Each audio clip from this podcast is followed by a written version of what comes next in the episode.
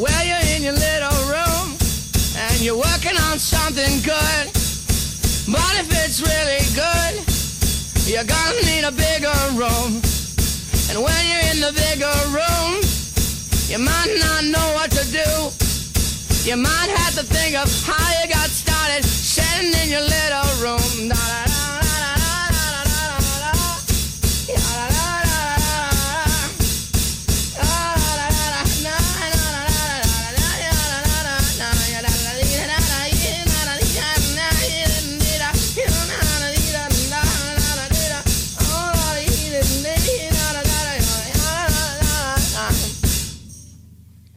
Saturday, April 26th, 2014. It's 9:01 p.m. in Portland, Oregon. I'm Jack Miller.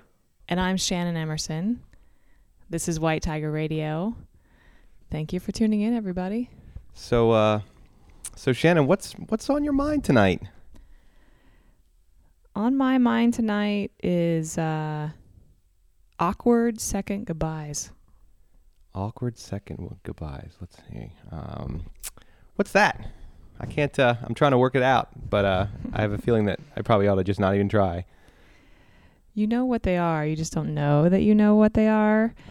So imagine that you meet someone at a party and you're having a great conversation with them. You find them interesting, they find you interesting. You, you know, you're just you're connecting. It's great. You you the conversation goes on and on and then inevitably you both realize that you know, it's it's done. It's over. You've you've you've said it all. Maybe there's someone else interesting at the party, so somebody gracefully says, "Yeah, I think I'm gonna go get another drink," or "I got to get home, relieve the babysitter." So you you know go through your goodbye business. Uh, you know, it was great to meet you. Great to find out about your goat farm. Good luck with that sculpture project. It sounds really fascinating and and don't forget to check out Luigi's next time you're in Phoenix for work, you know, et cetera, et cetera. You just you nail the goodbye. Right. That's. I mean, that's a good one. That You. It shows that you've been an active listener, that you're interested in what they're doing, and you. You've just. You've kind of wrapped it up. You had a great conversation and you just goodbye the hell out of it, and it's great.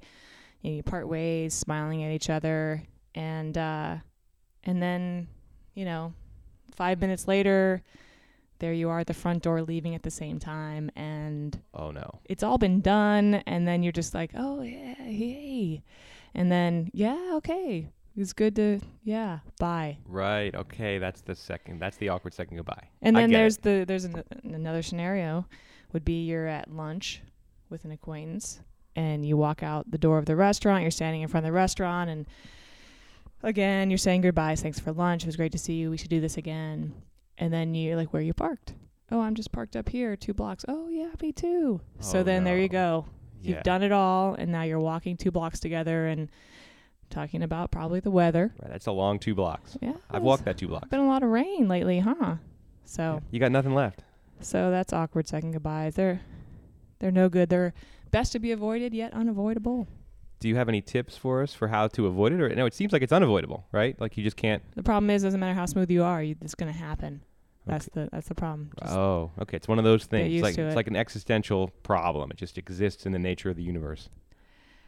I think it's just a basic problem, not really even existential as much. Yeah. I'm I'm going over the top. That's uh That's I'm want do. to do it. That's what you do. All right. Well, you know, tonight we're doing a theme show. Uh, we gave people two weeks to send us a two minute recording of a story based on this theme something stupid I did that worked out okay. We're going to play those stories along with a few songs we think fit this theme in some way or another, and that's going to be the theme show. I went to high school in Peoria, which is this small city completely surrounded by cornfields in the middle of Illinois. And there's just a limited number of things that can happen on any Saturday night, which usually boils down to three rumors of parties where somebody's parents are out of town, none of which happens to be true. You pack into whatever breaking down Toyota Corolla or Honda Prelude with seven other guys, and what you do is you just drive around all night looking for these parties. At around 9 o'clock, everyone just shows up at the McDonald's parking lot. And if there are no girls with you, you go looking for a fight. This is the good part of town, so no one is really very tough. But the trick is to act like it, get enough guys around you so that no one calls your bluff. I'm hanging out with Steve Monroe, black hair, black eyes, football player. Parents are divorced, so he lives with his dad in an apartment complex with all these older dudes who buy us alcohol. We go out one time with one of them. He's a dropout. Torn jeans, long hair, you know, the thin mustache, Metallica t shirt with the sleeves ripped off, and these huge muscles. He works as a dishwasher at the Lariat Club, which is a barbecue restaurant. He just basically scares the shit out of me. So we end up at McDonald's that night, and we run into these kids from the high school on a legitimately tough side of town, Peoria Central. And one of them starts yelling at us, calling us faggots or something. And this burnout dude, he rips off his denim jacket and he holds out his ripped arms and just starts yelling at him. And the central guys are like, we're getting the fuck out of here. And I think, awesome. I turn around to give everyone high fives, but this dude is like, let's fucking get him. We cram into Steve's dad's Ford Fiesta and we take off, catch up. We're yelling at each other through the windows. Steve yanks the wheel and slams us into the side of the other car. And I'll never forget the look on their faces. No one could believe he did it. He slowed down the car and we pull into this parking lot. There was just this long, skinny dent all the way down the side of the car, and Steve figures he can just tell his dad he found it like that. So we went home. Well, I woke up Sunday morning with no way to hold my head. That didn't hurt. And the beer I had for breakfast wasn't bad, so I had one more for dessert. Then I fumbled in my closet through my clothes and found my cleanest dirty shirt. Then I washed my face and combed my hair and stumbled down the stairs to meet the day. I'd smoked my mind the night before with cigarettes and songs I'd been picking.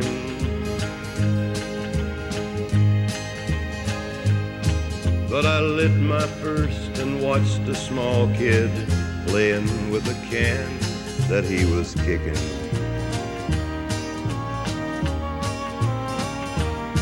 Then I walked across the street and caught the Sunday smell of someone's frying chicken. And Lord, it took me back to something that I lost somewhere somehow along the way. On a Sunday morning sidewalk, I'm wishing, Lord, that I was stoned. Cause there's something in a Sunday that makes a body feel alone.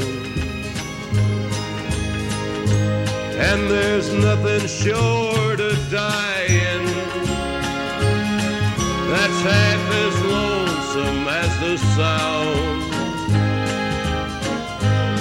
of the sleeping city sidewalk and Sunday morning coming down. In the park I saw a daddy with a laughing little girl that he was swinging.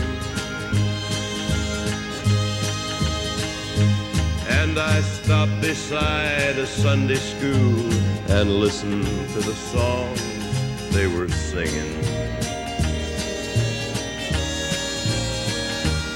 Then I headed down the street, and somewhere far away a lonely bell was ringing. and it echoed through the canyons like a disappearing dreams of yesterday. On a Sunday morning sidewalk, I'm wishing, Lord, that I was stoned. Cause there's something in a Sunday that makes a body feel alone. And there's nothing short of dying that's half as lonesome as the sound of asleep in city sidewalk. And Sunday morning coming down.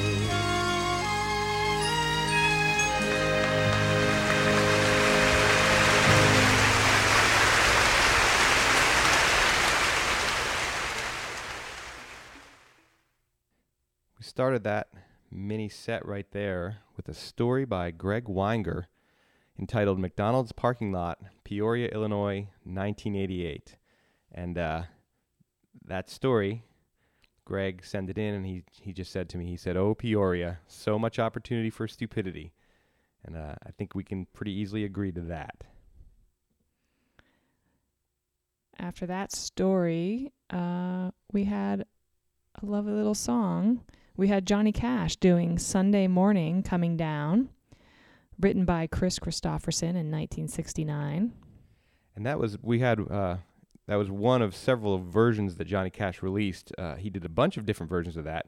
That was uh, one that was uh, released several years later after his first one. His first version was a live recording released in 1970, a year after the song was written, the same year that Kris Kristofferson's version was released uh, in 1970. Uh, Johnny's version hit number one on the country charts and won him the CMA Song of the Year award. Kris Kristofferson's version kind of fell into obscurity despite the fact that he had written that amazing song. I have become a super nerd for Kris Kristofferson since we started this show. I don't know what it is, but I just keep learning more about him. And um, so he, he wrote Sunday Morning Coming Down when he was 33. That was his Jesus year, right? And right? yeah, That's a heck of a Jesus year song for you. yeah. No one, no one else did that in their Jesus year. No one else wrote that song in their Jesus year. Not even in their like their pre-Jesus No. year. And uh, so he was living in Nashville at the time. The man lived in Nashville in the 60s. I think he started out, uh, I don't know, he's washing dishes somewhere when he first moved to Nashville or something like that, though he'd been, he has a whole like blue blood kind of military history or something. Uh, anyway, this is this is a quote from Kris Kristofferson regarding his days in the 60s in Nashville. He said, Nothing could kill me. I was rolling cars and wrecking motorcycles, drinking and doing everything I could to die early, but it didn't work. So I would say that uh, it all worked out okay for Kris Kristofferson. I think it definitely did. And though I would say that by the mid 70s, he looked like nothing could kill him, but that many things had tried to kill him. but now he looks.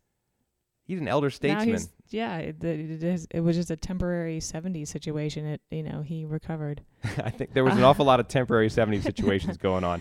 I think uh, I think that I'm not gonna I don't want to get all themey here tonight, but but that that song Sunday morning coming down.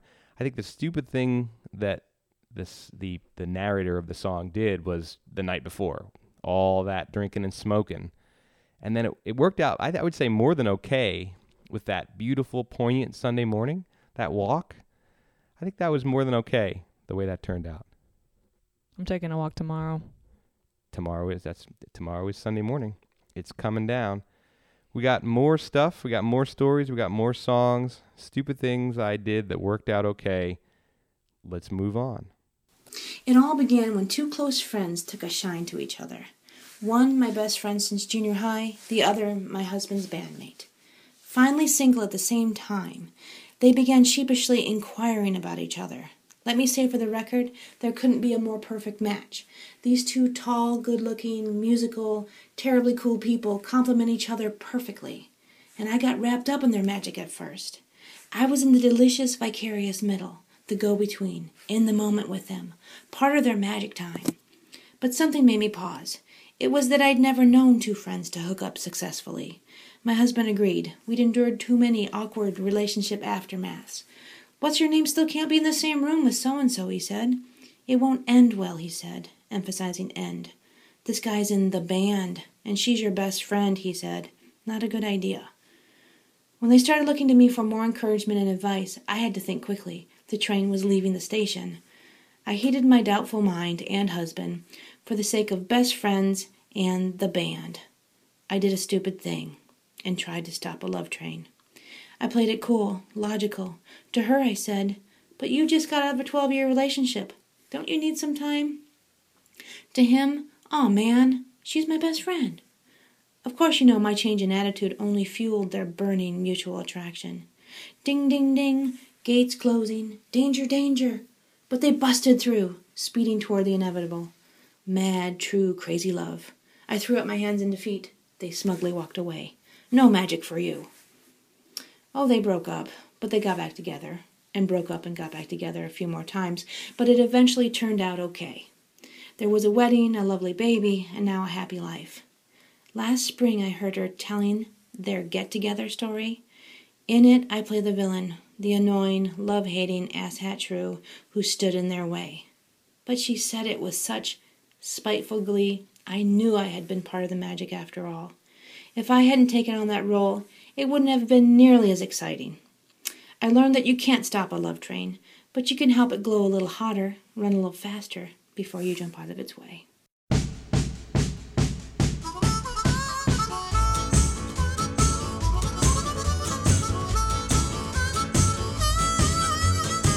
Got married in a fever, hotter than a pepper sprout. We've been talking about Jackson ever since the fire went out. I'm going to Jackson. I'm gonna mess around. Yeah. Yeah, I'm going to Jackson. Look out, Jackson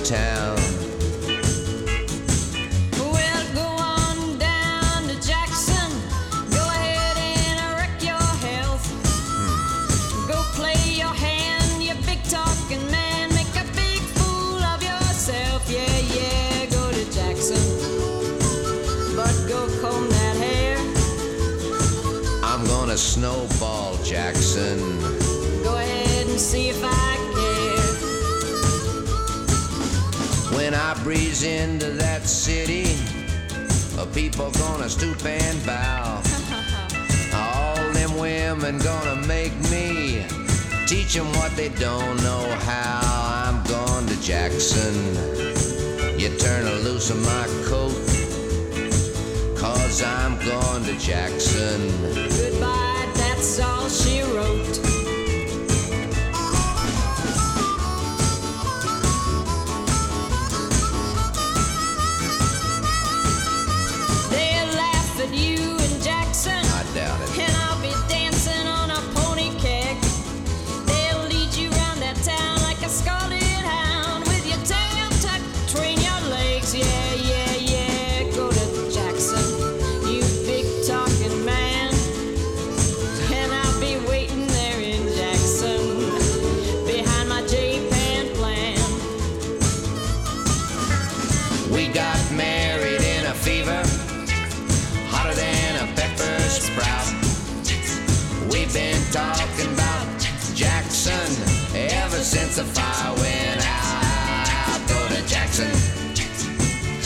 That's a natural fact.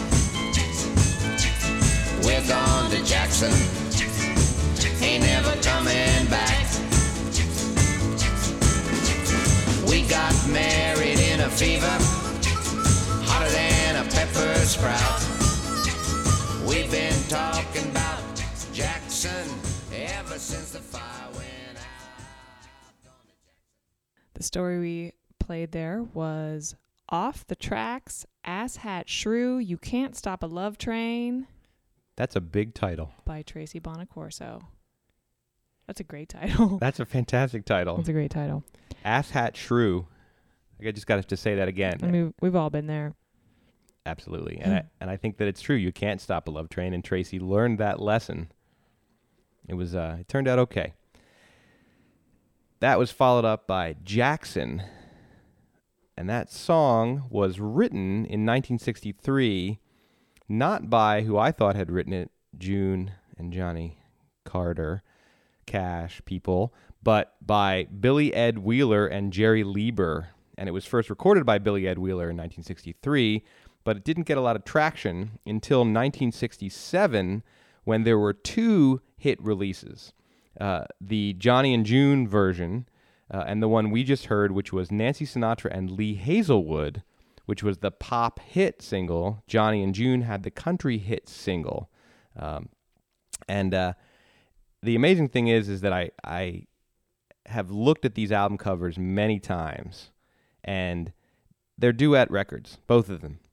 And Johnny and June look crazy. They're sitting in the forest and they look kind of crazed. Nancy and Lee are like looking in the same direction. Lee Hazlewood has a totally 60s, anticipating the 70s mustache. And probably all y'all out there know what Nancy Sinatra looked like. And she kind of has this spooked look on her face. You just said all y'all. I know it. And I how can I not say it? I don't Uh, know. By Uh, choosing not to. That's not a choice you can make. So I'm gonna interrupt you. Go oh right wait, ahead. I already did, I think. But um, I want to talk about Lee Hazlewood a little bit because so he was a producer um, before he was a co pop star, sort of. Um, he he was a producer. He was producing Nancy Sinatra, so she had been recording for many years and not having success. And then Lee Hazlewood said, told her to sing in a lower register. And and she immediately they got a minor hit, the So Long Babe.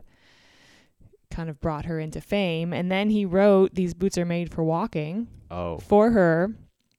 And she I can only imagine what drove him to write that song. I think he probably saw the thing, right? The boots, the walking. I always imagine that myself. Well, I don't. I, I wasn't gonna say this, but I'm gonna say it. So he wrote that song, and then he gave it to Nancy Sinatra, and he told her to sing it like a 16 year old who fucks truckers. Nice. And so I didn't want to say that. I really didn't want to say that, but you made me say it. Why so, would you not want to say that? So so that's the story of Lee Hazlewood and Nancy Sinatra who sang that song that The- we all know mostly from Johnny and June. And Johnny. Those those 60s duets. Now, they were just they were just fantastic and I think for sure that that song fits I said I wasn't going to get all themey, but here I'm getting all themey. I think that that was a stupid thing that worked out okay. The so uh, are you going to just every break you're going to say I don't want to get all themey, but I'm going to get all themey. Is that going to be your maybe that's your- my theme. standard My thing? theme is that I'm saying uh, I don't want to get all themey. I don't want to get, but see, the here it is. I don't want to get uh, like a double theme going, but obviously here I am. So, yeah, maybe I ought to just back off the whole theme thing. You never will. It's the theme You show. never will. So I can't do it. I'll try. I'm gonna make a good effort. Now, now it's time for the late local news with White Tiger Radio's very own Skip Papadopoulos. Skip. Hey, it's me, your buddy Skip Papadopoulos. I got a story for you. Let me tell you about the time that I wore a clown outfit to a funeral. It's 87. I'm living in upstairs, downstairs, off the beaten path in West Palm. I live next to a guy named Bernie Torpowitz, funny old Jewish guy, telling jokes, kind of jokes that grab you by the head and laugh harder than you would when he told the joke. Come back one day, there's a note at the door. It says, Hey, your neighbor's dead. You know anybody needs a room? Kind of rough. Good old Bernie. So I figure I'm going to go to the funeral. I'm going to walk down there, but I'm going to do something to honor old Bernie. How do you do that? Well, you rent a clown costume. Saturday comes around. I'm dressed up, full white paint, floppy shoes, big red hair. I walk up into the funeral parlor. Funeral director looks at me, gives me a look like he says, I've seen it all now. I say, Torpowitz, points me to the door on the left. I walk in and I silence. You've not quite heard silence until you've been in a funeral parlor and a clown walks in. I'm full of vim and vigor and walk up to the front and right over the cat down, I give him two uh-uhs and a woo! Laughing. Turn around, every single eye is on me. And that's the point when I start thinking, maybe I'm the only one that thinks this is funny. So I walk back to the back row, slink away, sit down. The pastor starts saying the good word, and all of a sudden everyone turns and looks at the door again. And in walks what I would call a stunner. Statuesque woman walks in. She's looking for a seat, and of course, no one's sitting next to the clown at the funeral. She comes over and leans down and says, Is this seat taken? I say, It's wide open. The girl looks to me and grabs my shoulder and says, Let me get this straight. You wore a clown outfit to my Uncle Bernie's funeral? I kind of hang my head in shame, knowing it's going the wrong way. Then she says to me the one thing that I would never have thought of. She grabs my shoulder again and says, You wore a clown outfit to a funeral. I want to party with you, bozo. I married that woman eight months later. I never did again wear that clown costume, though. This has been your late local news with Skip. See you tomorrow. Well, thanks for that, Skip. Um, have to say I was a little surprised by that one because I'd always heard that Skip met his wife when he went on a booze cruise dressed as a mime. But maybe I'm mixing that up with the story about how he met his accountant. No, really? See, I heard a different story, and I'm pretty sure, I really feel positive that Skip told me this story himself that uh, his wife was the public defender who got him off his drug running charge. Now, it was West, it was West Palm that he told me, uh, but maybe, I don't know. I don't know. That Skip, you know, he seems so straight around the around the studio. He's got a lot of stories, though. It's kind of shifty. He's got some stuff. He's got some deep stuff in there. That's uh, White Tiger Radio's very own Skip Papadopoulos with the late local news. One of these days, we're gonna get the news out of him, but uh, I don't. Uh, I don't know that we need any more news than that. Moving on, we've got another story. Close enough. Really? Good. So you want me to say it into the microphone? Well, well, it really wasn't that big of a deal. It wasn't even illegal, really. And I mean, we wouldn't have even been there if well whatever that doesn't matter now because it wasn't their fault I mean, that's what people always said but it wasn't it really wasn't. I mean they, they didn't even know about stuff like that. They were they were from they were from somewhere else and it didn't matter. But it but it it really wasn't that big of a deal. And I don't even know why I am talking about it because it's just it's something that happened. It was is in the past. It's just really not even important anymore. And ultimately everything was fine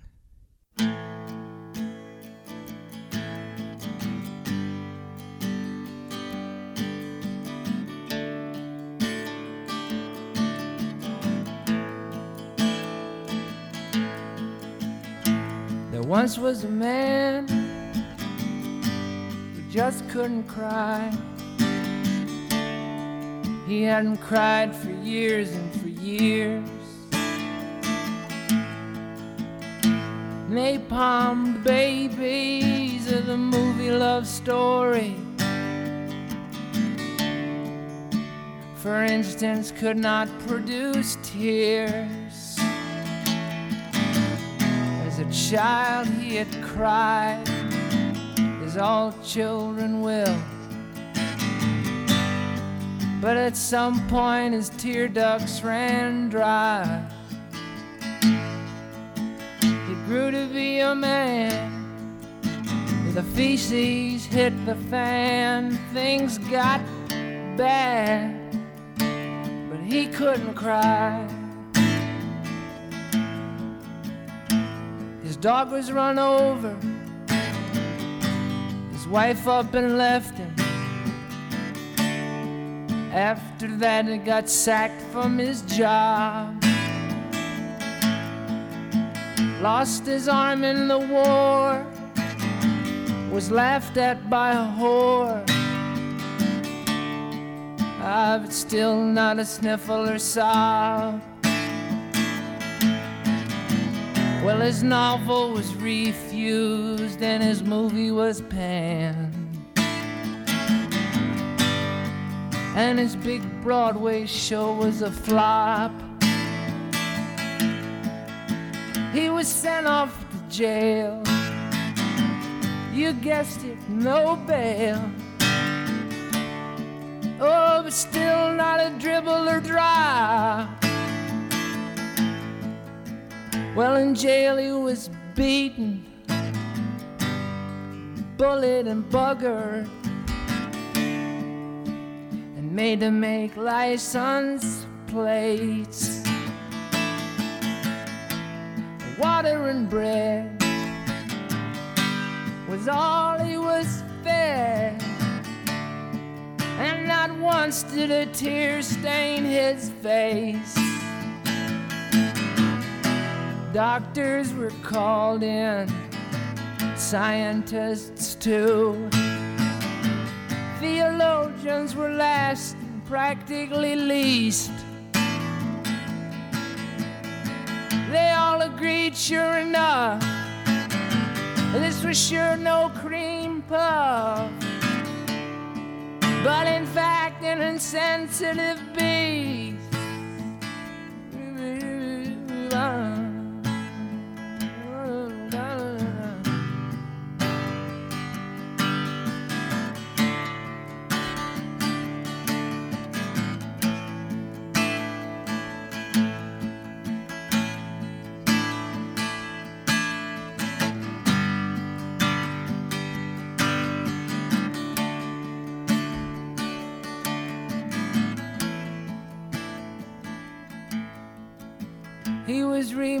From jail and placed in a place for the insensitive and the insane. He played lots of chess and he made lots of friends. And he wept every time it would rain.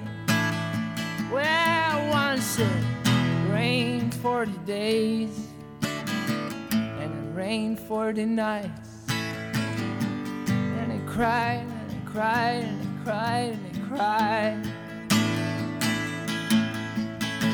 On the 41st day, he passed away. He just dehydrated and died.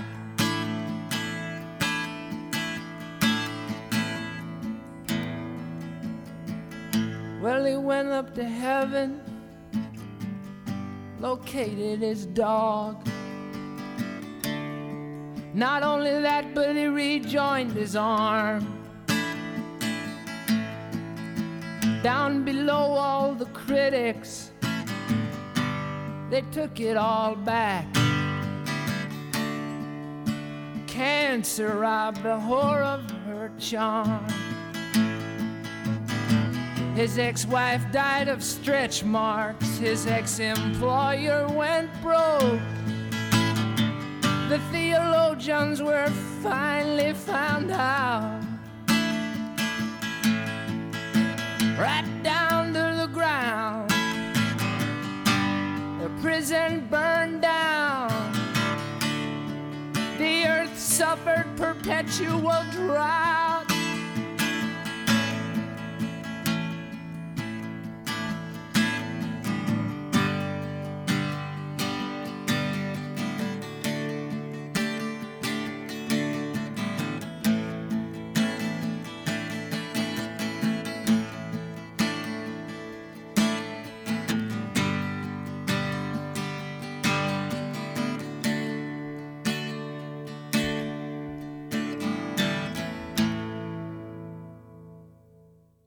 And we're back. We started off that set with Shannon Emerson, and then the story was entitled That Time. And after that, we had The Man Who Couldn't Cry, written and performed by Loudon Wainwright III, which is cool because what I do before I uh, do any radio show is I just say Loudon Wainwright III, Loudon Wainwright III. That's it really is a good exercise for your jaw, your lips, your neck even. No one no one knows it, but it's a really good trick. That song was made famous by Johnny Cash on his American recordings in 1994. That was the first of uh, his final series of albums that were produced by Rick Rubin for American recordings. Uh, dear, sweet, faithful, lovely listeners, I don't know if you've noticed, but there's an alternate alternate theme going on tonight. Is it a theme within a theme, Shannon? Would you call it that?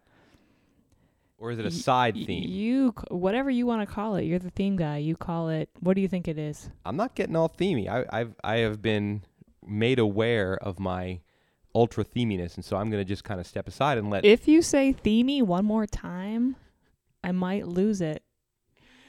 well, now you're tempting me. You really. Mm. You, I would love to see you lose it. I want to see you just say Loudon Wainwright the third again. No one can see you. Loudon Wainwright the third. It's a great- Loudon Bumblebee, Bumblebee, Bumble. You got to warm your face up before you get on the air. So the the alternate theme is Johnny Cash. The man in Johnny black. Cash, the man in black. He he could be the poster child for doing stupid things that worked out okay. You can't deny that it all worked out okay. Uh, so we're playing a selection of songs alongside our fantastic two minute stories that were either written by Johnny Cash, performed by Johnny Cash, made more famous by Johnny Cash than the original writer performer. Whatever scenario you can think of, we're drawing it in and making it all about John Cash tonight. We've combed through our Johnny Cash knowledge, and the Man in Black is, is he's he's a big figure around here at the uh, White Tiger Radio. Mm, maybe on par with Kris Kristofferson. Certainly, he came before. We were big Johnny Cash people before that, and and I would say that Kristofferson has come on strong lately. There's a lot of overlap. I mean, Sunday morning Kris will never down. overtake John, no matter what. no, I mean, But- no matter what. he wrote some But- amazing songs. Uh, now that song, "The Man Who Couldn't Cry" by Loudon Wainwright III, that was originally recorded by him, uh, following up his surprise hit "Dead Skunk." And I'm not making that up. "Dead Skunk" was his surprise hit, and I wonder if anybody in the record industry thought, "Well, that's never going to be a hit, Dead Skunk," but it was. Then he made this follow-up album, which included "The Man Who Couldn't Cry," and that follow-up album was called "Attempted Mustache." Attempted mustache? Attempted Mustache. That sounds like something my high school geometry teacher. Your geometry. That sounds like something my high school geometry teacher did once. You need to do some more face warm-up exercises with your mouth. Loudon Wainwright the the third. The Nordstrom rack in Seattle was having a designer sale. There were four or five eight foot racks packed with serious high end clothes, hanging awkwardly on hangers. True designer clothes are made to fit bodies and don't resemble clothes until you put them on. Their tags are thick brochures written in fashion language and math. I hadn't been to a designer sale in about five years, but I was pretty sure my American body fit into an Italian size 44 or an English size 12. I walked a few steps closer to the clothes, and a 25 pound pale pink sequin dress whispered princess and good marriage and gin and tonic. The dress was on sale for $600, so I grabbed a $600 Stella McCartney skirt that was marked down to 175 and tried that on instead. My sock feet stood tiptoe on lint caked industrial carpet, imagining heels. The white melamine walls and the cheap dressing room lock helped me focus. I bought the skirt, and that night I danced in it like I was Beyonce in that club until three in the morning. A few weeks later, I paid my Nordstrom bill. Then I got another Nordstrom bill in the mail. Designer neckwear, $98. Designer shoes, 495. I read and reread the charges. I memorized them. I started pressing 9 and saying agent as soon as the automated system listed options. Hello? My card has been stolen. While they pulled the info, I noticed a name at the top of the bill. Hey, hey, I have the name. It's Marcy. V A R G O. The name was familiar. The address on the bill was for the apartment next to mine. Mm, I think I know what happened. I asked if they could send her a new bill. I was too embarrassed to tell Marcy I'd opened her mail, but I'll never miss a chance to stare at her shoes.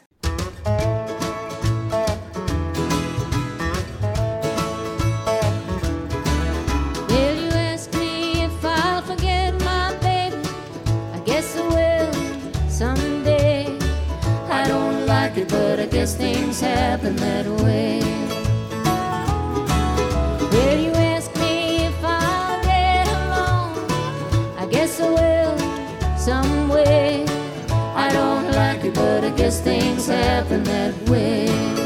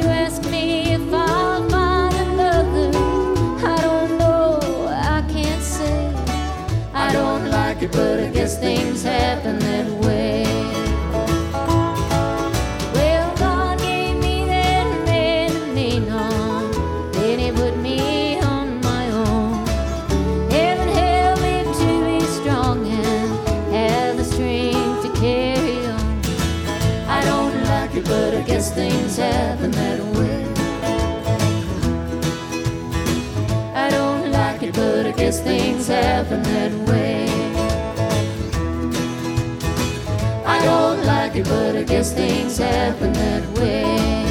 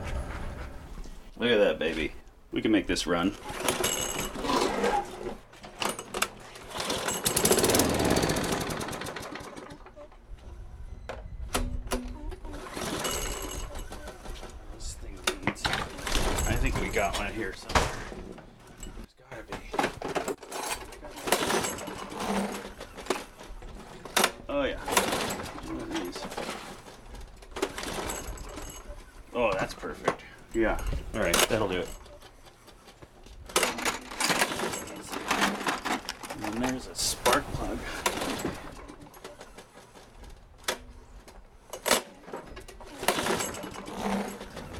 Damn it! All right, well, I guess we're going to the store.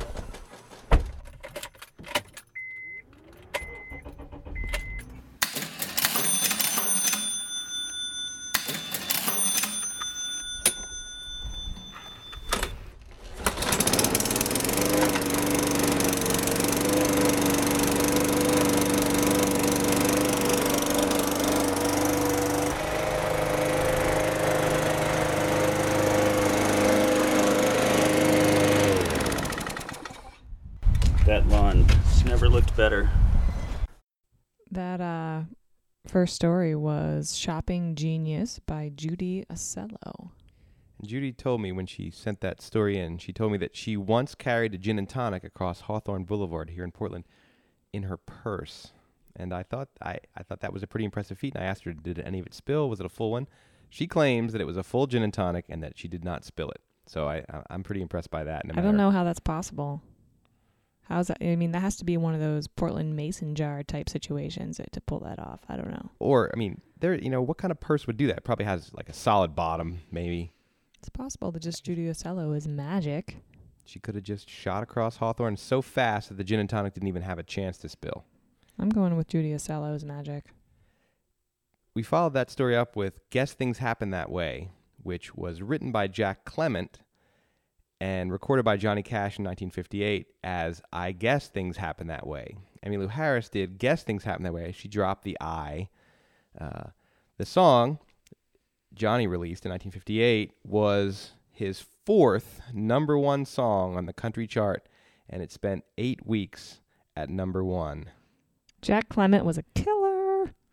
He he produ- he was a producer at Sun Records in the 1950s, and he wrote songs for Johnny Cash, and he produced Roy Orbison and Jerry Lee Lewis and Waylon Jennings, and even a couple, I think, three tracks off of U2's Rattle and Hum at Sun Records. He produced it for U2. And Jack Clement recently passed away, recently died, and I know that only because I heard it on the Phillips and Flathead Radio Hour, where where they did a fantastic Jack Clement tribute show. You should check it out. I love the Phillips and Flathead Radio Hour. That's my favorite radio show. It is my favorite as well. And timely because the last story that we played in that set was Free Mower by Phil Tiso, who is the host of the Phillips and Flathead Radio Hour. And according to Phil, and I quote, that story is 100% true. I don't doubt it. I think that, uh, in fact, we should all know that a free mower is kind of like a free lunch. Actually, I think you're more likely to get a free lunch than a free mower. My story starts when I went on a trip to Costa Rica, and the first town I went to was Tamarindo. So it's my first week there, and I'm just really excited to to see all the sights and everything this country has to offer. So I end up grabbing a short surfboard and just walking along this beach uh, in Tamarindo to another one called uh, Playa Grande. In order to get to this beach, I had to um, paddle across an estuary um, and to walk a couple miles. So once I was there, it was as beautiful as everybody had said. So there's amazing surf, great weather. I met some great people and ended up just really having a great time.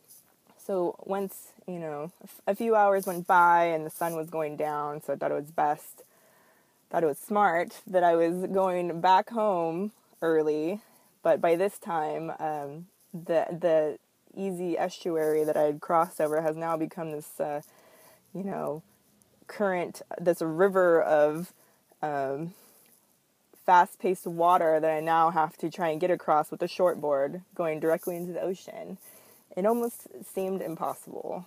So I finally, I just had to suck it up and make it happen. And with everything I had, made it across there and fearing for my life. So there's two people actually waiting on the other side, and I believe that they were, you know, there to make sure I made it out okay and were looking out for me. But once I, I finally made it across and was just relieved and just said, oh my gosh, I can't believe I made that. And all they had to say was, you know that there's crocodiles, right?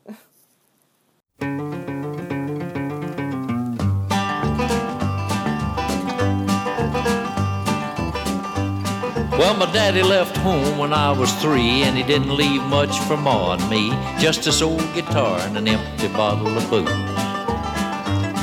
Now, I don't blame him cause he run and hid, but the meanest thing that he ever did was before he left, he went and named me Sue. Well, he must have thought it was quite a joke, and it got a lot of laughs from a lot of folks. Seems I had to fight my whole life through. Some gal would giggle and I'd get red, and some guy'd laugh and I'd bust his head. I tell you, life ain't easy for a boy named Sue. Well, I grew up quick and I grew up mean. My fists got hard, my wits got keen. I roamed around from town to hide my shame. Well, I made my vow to the moon and stars. I'd search the honky tonks and the bars, and I'd kill that man that gave me that awful name. Well, it was Gatlinburg in mid-July, and I just hit town and my throat was dry. Thought I'd stop and have myself a brew. At an old saloon on a street of mud, there at a table dealing stud, sat the dirty mangy dog that named me Sue. Well, I knew that snake was my own sweet dad from a worn out picture that my mother had. And I knew that scar on his cheek and his evil eye. He was big and bent and gray and old, and I looked at him and my blood run cold. And I said, My name is Sue. How do you do? Ah, you're gonna die. Yeah, that's what I told him. Well, I hit him hard right between the eyes, and he went down, but to my surprise, he came up with a knife, cut off a piece of my ear. Well, I busted a chair right across his teeth, and he crashed through the wall and into the street, kicking and a gouging in the mud and the blood and the beer. I'll tell you, I fought tougher men, but I really can't remember when. He kicked like a mule and bit like a crocodile. I heard him laugh and I heard him cuss, and he went for his gun and I pulled mine first. He stood there looking at me and I saw him smile. And he said, son, this world is rough, and if a man's gonna make it, he's got to be tough. And I knew I wouldn't be there to help you along. So I gave you that name and I said goodbye, and I knew you'd have to get tough or die. And it's that name that's helped to make you strong. He said you fought one heck of a fight, and I know you hate me, and you've got the right to kill me now. I wouldn't blame you if you did. But you ought to thank me before I die for the gravel in your gut and the spit in your eye, for I'm the that named you Sue. Lester, what the hell did you say? Yeah, what could I do? Got all choked up and threw down my gun. I called him my pa and he called me his son. And I came away with a different point of view. And I think about him now and then, every time I try and every time I win. And if I ever have a son, I think I'll name him, well, I ain't gonna name him Sue. I'm gonna call him Johnny Cash.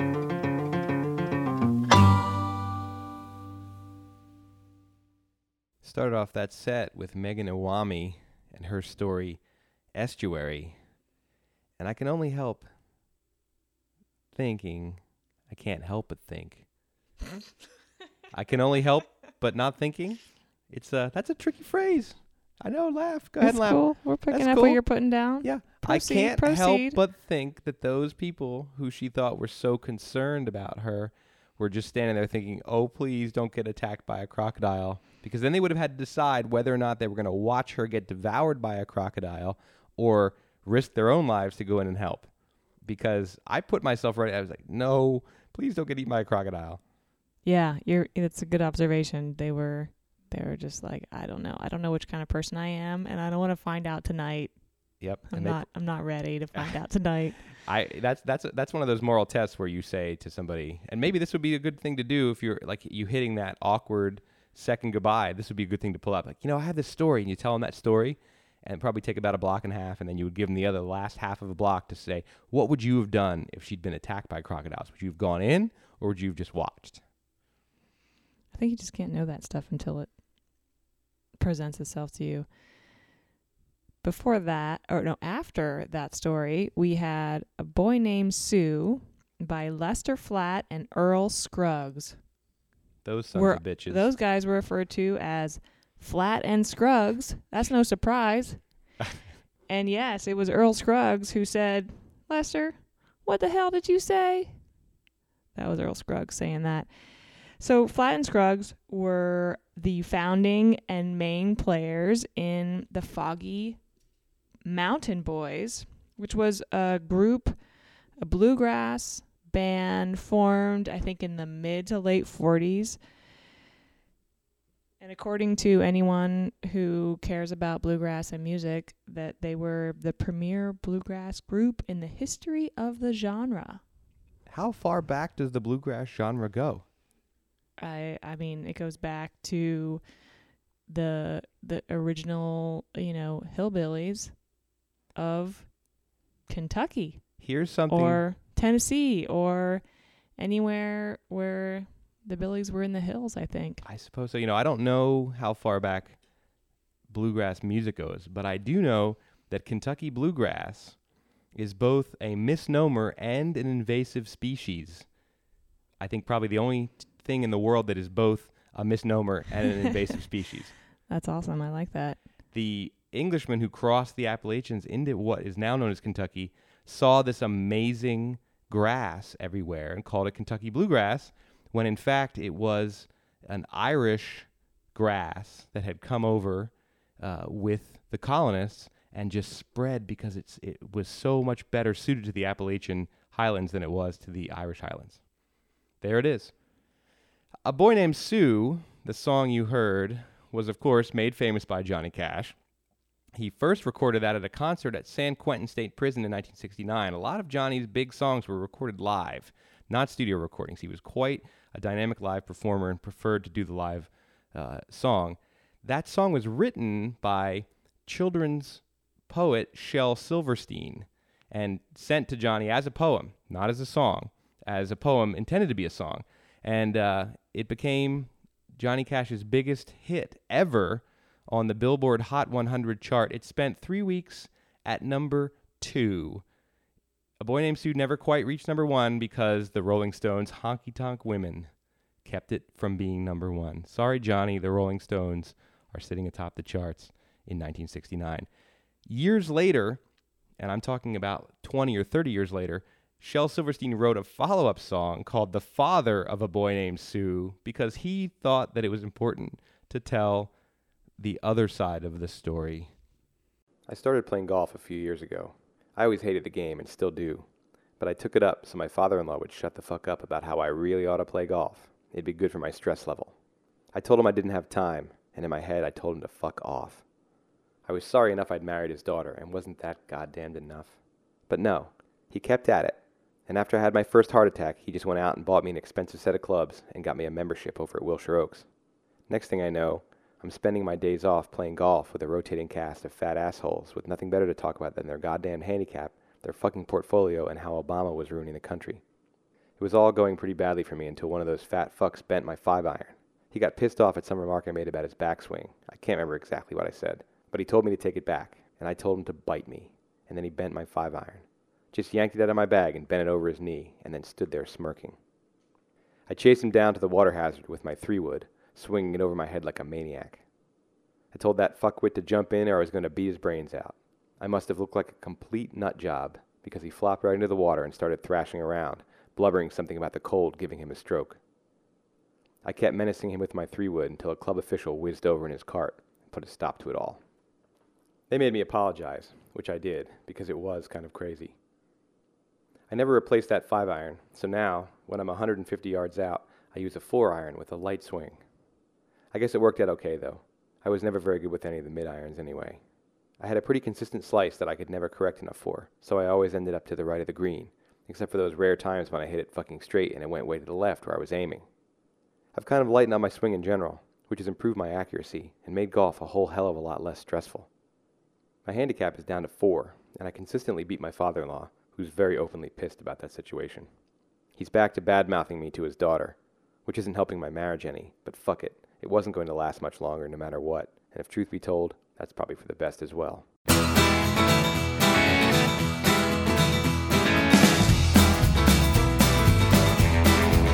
I gave my woman half my money at the general store. I said, now buy little groceries and don't spend no more. But she paid ten dollars for a ten cent hat and bought some store-bought cat food for that mean-eyed cat. When I woke up this morning and I turned my head, there wasn't a cotton picking thing on her side of the bed. I found a little old note where her head belonged. It said, Dear John, honey, baby, I'm long gone. When I heard a whistle blowing and the big wheels were turning, I was scared as I could be. I put on my overalls and I headed to town, gonna bring her back with me. I asked the man down at the station if he'd seen her there. I told him all about her pretty eyes and long blonde hair. He spit his tobacco, said I'll beat that blame. I believe I did see her leaving on the eastbound train. I bought a round trip ticket on the eastbound train. I was broke as I could be. But when I come back, I gotta buy another ticket.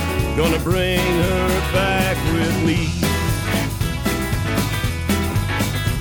Well, I got off the train somewhere in Arkansas, and I worked up the guts to call my mother in law. She said, I'll tell you where she is if you act right.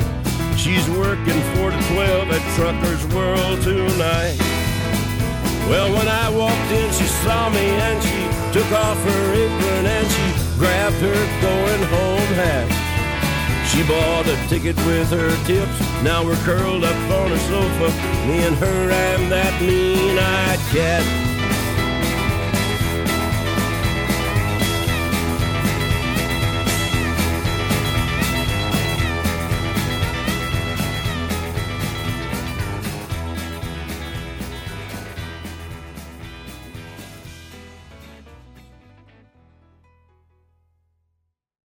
Started that set with You Bent My Five Iron, You Fat Fuck by Jack Miller. Those mid irons are tricky. They really are. I don't know much about the golf, but I know that you do. It's I mean and uh, I don't know. Yeah, five iron, four iron, mid iron. anywhere I, I would you know some people would call the mid irons four to six. I'm I'm gonna go ahead and say three to seven are the mid irons. The short irons are the eight and nine. And, uh and now I'm bored. yeah I was just about to say that I you almost fell off your stool with with sleepy boredness. I fell asleep. That was followed up by Mean Eyed Cat, which was written by Johnny Cash, originally recorded in 1960 on Sings Hank Williams. That's a Johnny Cash album called Sings Hank Williams. And the great thing about this album is that only four of the 12 songs were actually written by Hank Williams. That's ballsy. That is. They were the first four songs on the record, to be fair. But of the other eight songs, seven of them were written by Johnny Cash himself, including Mean Eyed Cat. It should have been like sings Hank Williams at first. And then goes on to sing all kinds of his own songs. I think he must have wanted to just get people to buy the record, right? And then hear his great songs. Yeah. We don't I know. We don't know what he was nothing thinking. wrong with that, kind of, except 1960, I think Johnny was probably just winging it and doing whatever the hell he wanted. He was one of the most popular country artists at the time and for another decade at least. So we'll give him a break on that one. We played the version recorded for Johnny's 1996 release, another one of those American recordings. That was American Recordings 2 Unchained. we have one last story to play and uh, this last story comes from a man who has taught me many things in my 42 years. But uh, i think the one thing he taught me that is the most important is that it's okay and even encouraged to do stupid things with one caveat. You just have to make sure that when you're doing these stupid things, you're smart enough in your stupidity to make sure that you'll always have the chance to do one more stupid thing. It's called smart stupidity, and uh, it's what it's all about, I think. I think that's our takeaway for the night. And here it is Yellowstone by John Emerson. I was up in Yellowstone National Park riding a rented snowmobile. 10 degrees below zero, rode all day. Saw buffalo, wolves, eagles. It sure was great. Had to make a flight out of Salt Lake City Airport the next day at noon. Went to bed to get a little sleep, set the alarm for 3 o'clock. Got up, went to the road where I headed south, said the road was closed. Talked to a trucker, asked him what's going on. He said, snow in the hills. Road might be open in a half hour, might not be open for a day. So now I had to take the long way around. What had been a 300 mile drive turned into a 500 mile drive. Road was pretty twisty, blizzard conditions, six inches of snow on the road. Took a long time to get to Route 15. Met a snowplow on the way. If we both hadn't been on the correct side of the road, it would have been really ugly. Finally made it to Route 15, headed south. Still snowing. Ice on the highway. Had to do some quick calculations in my head. Found out I was still way behind schedule. The only way I was going to make it was to go real fast. Drove 90 miles an hour on glare ice. It was very exciting. Wanted to find out what would happen when I put the brakes on. Well, the anti skid went into effect. I kept going straight, but I didn't slow down much. Finally, made it to Salt Lake City on time, got on the flight, made it home. That was the stupidest thing I ever did, but it turned out okay. Sure was fun.